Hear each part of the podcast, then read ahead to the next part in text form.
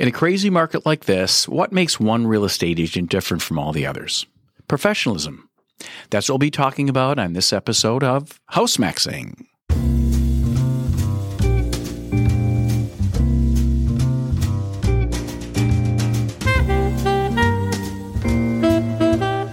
Welcome to House Maxing with Butch Zelinsky, a podcast designed to help sellers get the maximum value from their home. Butch is a licensed real estate agent in the state of Minnesota with the brokerage Remax Results. Now, Butch Zelinsky. Welcome to the show. With me in the studio, as always, is the producer here at Minnesota Podcasting, Marshall Saunders. Hi, Butch. How's it going? Going really well, Marshall. Thanks. So tell me about this crazy market right now. Hmm. All I hear about is that homes are on the market for about three seconds and then they're off. And even though everyone's locked down because of COVID, it's still uh, an incredibly active market. Then I read weird things about, oh, the condo market downtown Minneapolis is cooling off. And I'm getting a lot of mixed messages. What's going on out there? Well, you know, it's been an interesting year, uh, clearly on many in many different fronts. Right. But within you know, the real estate market, it's been for me an incredible year. And the year that I've had doesn't match what you think like the reality of what's going on, mm-hmm. as you just referred to.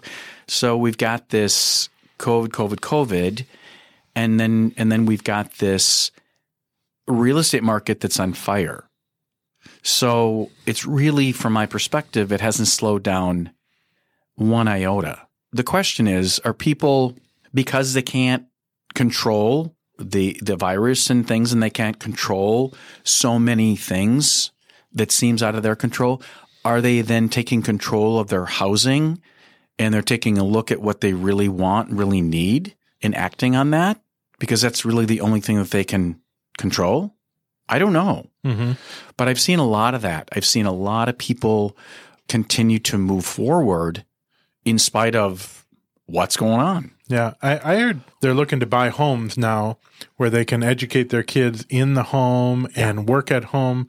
Seems somewhat short sighted. I mean, hopefully we will overcome this pandemic in the next year here and, and kind of go back to life a little bit more normal, but they're kind of buying homes with that in mind. I have not experienced that, but mm-hmm. to be fair, I haven't really dealt, to be honest, I'm not sure that I've dealt with any families hmm. with kids this sure, year. Sure. Um, empty nesters, uh, that sort of thing, uh, listings. But but I, I, I suspect that you know, given you know the number of kids and let's say that you know mom and dad are both kind of working from home part time and the three kids are like right. whoa right they, they, may need some more space but i think you're right that um, there is a segment uh, of of you know the marketplace that is needing to adapt um, and that means a larger footprint real right. estate yeah so i heard uh, someone uh, complaining on facebook which is you know the font of every accurate piece of information. Absolutely. But they were like, yeah. "Oh, look at." Uh, they were pointing to the high number of sales in Minneapolis, and they said, "Oh, look, because of the violence and because of whatever, uh, everyone's moving out of Minneapolis."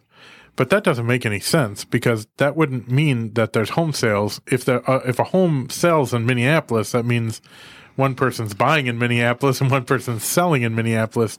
No one's fleeing if there was a bunch of listings that were on the market that no one was buying, right. then that would be more indicative of people fleeing Minneapolis. But that actual that number of listings without offers is going way down. It's very tight right now. So it seems to me that if anything, more people are interested in Minneapolis than less people. Have you seen any of this flight from Minneapolis that uh, people speak of?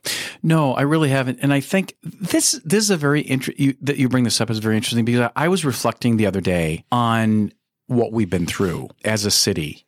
I was born and raised in Minneapolis. I've been here 60 years, and it's a city that I absolutely love.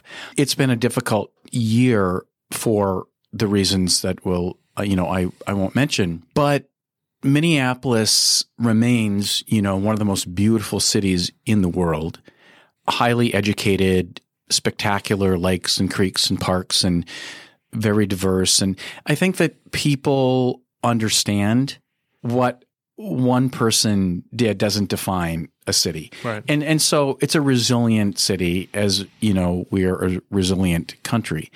Uh, of all my sales, I I've had people, you know, a couple of relos going back to Seattle or going back to Los Angeles or coming from Los Angeles or what have you, um, or moving within Minneapolis. No, I really I've not had any flight sales um, at all. Well, it gives a good perspective, especially having been here and lived in the city pretty much all your life. Let's talk about agents for a second. There are so many real estate agents. You know that old joke of uh, when the police officer pulls you over in California, he asks for your real estate license. And they go, Why do you ask for a real estate license? Well, not everyone has a driver's license.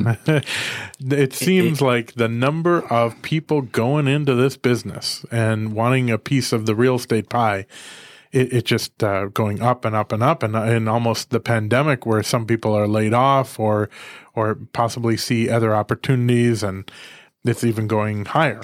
What do you feel about this kind of influx of realtors, and how does that affect the real estate industry? Well, it's um, you know, since I was licensed 38 years ago, honestly, I, I've always felt like there's just too many realtors. Right. I feel, and I feel also that the point of entry, right, in a um, in the field is you know you take a some coursework and whatever, and it's it's not difficult to acquire your license. The most difficult, the more difficult thing is to get tracking correctly, effectively, to be mentored, and then really learning um, that this business has little to do with houses and has everything to do with relationships. And so that's the starting point, uh, building relationships with buyers and sellers and inspectors and mortgage people and title people and really bringing the best together to work the, the transaction for the buyers and sellers instead of just taking a more nonchalant attitude because it's a, it's a very serious you know it's a, it's a very serious process. Buying and selling real estate is a, a big deal financially emotionally and it's our it's our job um, to help people navigate those processes and to bring the best people to the table to help them through the process. Yeah, uh, I hear a lot. Uh, I, I went into real estate because I just love houses. Yeah, and and, and it, it, that that makes me right. Like, who doesn't like houses? I'm Yeah, sorry. right. Like, okay, Everybody one. likes going to look Every- at nice okay. houses. Well, yeah, and HGTV, right? Right. It's on fire because everyone loves houses, of course. right. And so that, but that's not it. Again, Mm-hmm. it's not the houses. It's really the process. and Mm-hmm. it's a lot of driving, right? A lot of A lot of lot of driving and a lot of listening right. and a lot of responding and um, you know taking patience pills Mm-hmm. and you know interpreting what somebody is saying even though they may say one thing but they mean another Mm-hmm. and just all the nuances um, of humanity and figuring out that piece. It seems like uh, there's a lot of new people in the industry because they go to join teams. You know, and I see a lot of these teams. Some of the teams get very large, and that's not to. There's all sorts of different types of teams. So, uh, you know, you might know of a team that doesn't, but a lot of teams hire a lot of people. There's 20, 30 people on a team, and most often when someone's new, they join a team.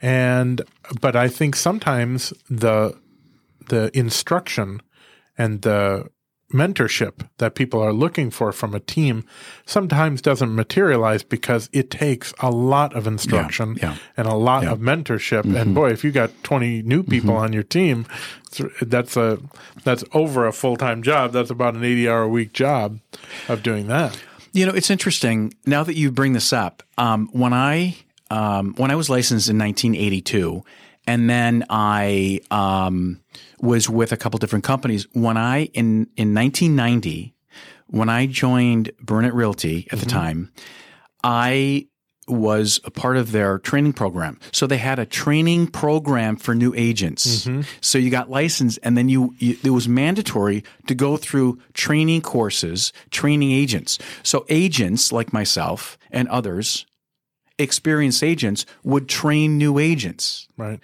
I don't know that any of, I, I can't say, uh-huh. I don't know that any of that is actually happening anymore. Again, I can't, all I can say, let me speak to teams, okay? Because I don't know the other piece of it, if they're still doing official training within these, you know, Edinas or Burnets or what have you.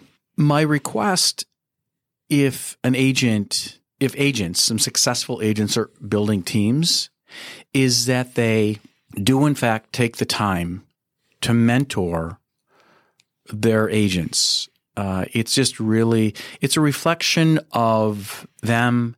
It's a reflection of our industry that we not have people sort of flailing out there mm-hmm. and sort of not understanding the nuances and and again, new people are are terrific and and they get excited and but they do need, you know, I think some mentorship, which is mm-hmm. really a critical piece to their success. It seems like there's the brokerage, and then there's the National Association of Realtors. And you can't be a realtor if you're not a member of the National Association of Realtors, right? It's just a made up name that That's right. they made up. Yeah. And so there's difference between being a real estate agent, a licensed real estate agent, and a realtor. Mm-hmm. It seems like those are, are the organizations that would best be um, the places where a higher bar of professionalism was placed. I, and I know a lot of individual brokers do that. A lot of brokerages um, are very selective on who they hire and mm-hmm. who they have mm-hmm. on their mm-hmm. team. It seems that the the National Association of Realtors, all you need to be is licensed and pay the dues, and you are a realtor. Yeah. Now you need to adhere to a code of ethics.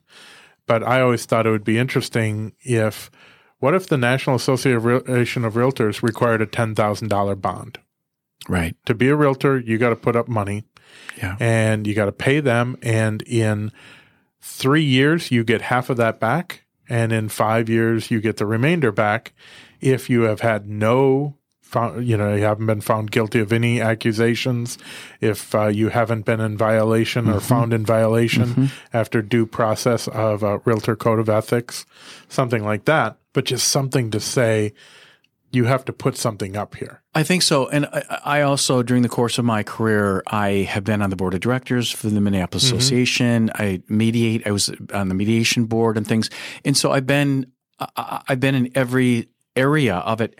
And when I was in the board of directors for the Minneapolis Association, we often had conversations, and I was very vocal about um, I, uh, the bar, raising the bar. It's difficult. Um, I think so. What do you do? Do you do the bond? Do you do what? What do you do? Sort of um, because I don't know that it's one size fits all. Right. That's kind of the thing, right? Because you have some people who you know come into the marketplace and they're they've got a sphere of influence that's really powerful and significant, and they just they hit the road running and they're really bright and they get it and boom. And then you've got others who don't, and so it's always been elusive. And here we, I think we're in the same situation. You know, thirty years later for me. It is not a simple solution because what if, you know, you do that bond thing? Yeah, Well, that keeps people who are not of means, that's right. that might keep certain populations out right. of the real estate market. That's right. Uh, kind of making it more uh, for the rich only or, or Yeah. of those of means to do that. And you're not getting the kind of variety of human being that you want Yeah, throughout yeah, no. the real estate industry. And I've seen, d- d- to my pleasure, I've seen you know so many people of color enter this business in the last decade. Right. and you know speaking Somalian and speaking uh, Spanish and Sp- it, it's it's just lovely to see um, you know every community being served effectively. So on that behalf, right, it's working. Right. It's working, and so I think the the issue to for me is training, training, training. It's really important. Right. Um, even to have people, you know, uh, shadow you at opens and showings and conversations. And I think that's so important that's the only way, really, um, that I think that uh, you know they effectively learn. Yeah. And there's other bars of professionalism, right? I'm sure you've met some unprofessional uh, behavior from people who've been in the business a long time and have made their presence known and they're uh, they're established in the marketplace, but they're still unprofessional in many ways. I think that's true, but a, an exception to the rule. I, I have to say that after almost four decades, I run into a lot of the same people and have known them since I started. Mostly, right, there's an incredible, we're all different, right? My grandma Betty would, we're, all- we're all different, and we are.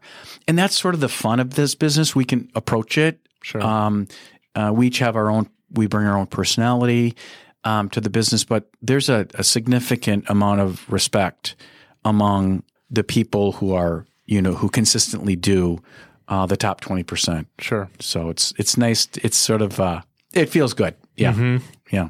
So the onus does that fall on individual agents uh, or teams or brokerages or associations as to raising the level of professionalism in the real estate business? Who who does it fall to?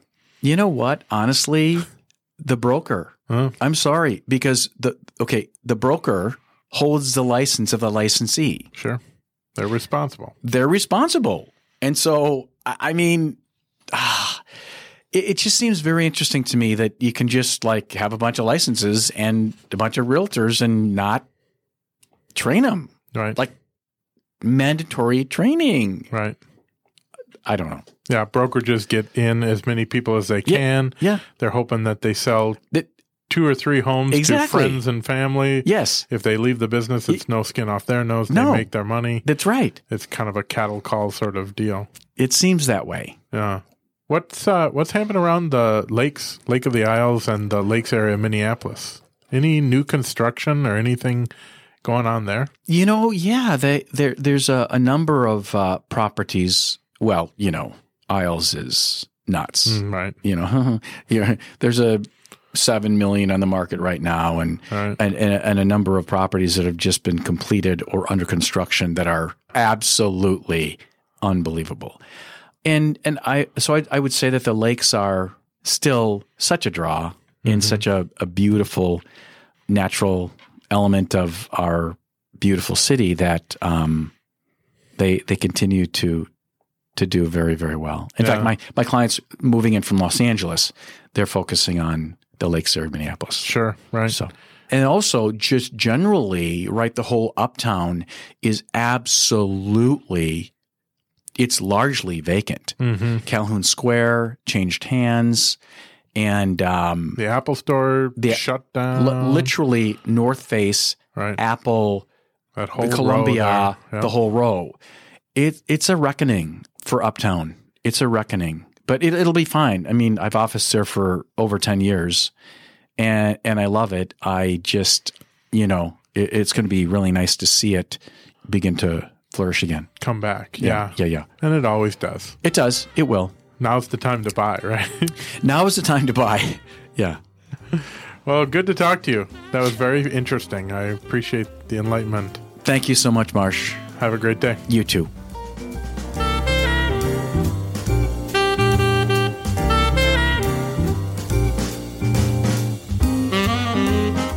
This has been House Maxing with Butch Zelinsky, a podcast designed to help sellers get the maximum value from their home. Butch is a licensed real estate agent in the state of Minnesota with the brokerage Remax Results. You can find him online at butchzelinsky.com.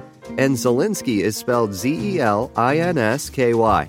If you'd like to share a comment or question on an upcoming podcast, call 612 352 9177. Again, that's 612 352 9177. Make sure to tell us to which show you are calling to contribute, and please know that we may include your voice recording in future episodes of this podcast. House Maxing is produced by Minnesota Podcasting and recorded in their St. Paul studios, and they can be found online at mnpodcasting.com. The views and opinions expressed on this show are those of the individual participants and may not necessarily reflect the views or opinions of REMAX Results or Minnesota Podcasting.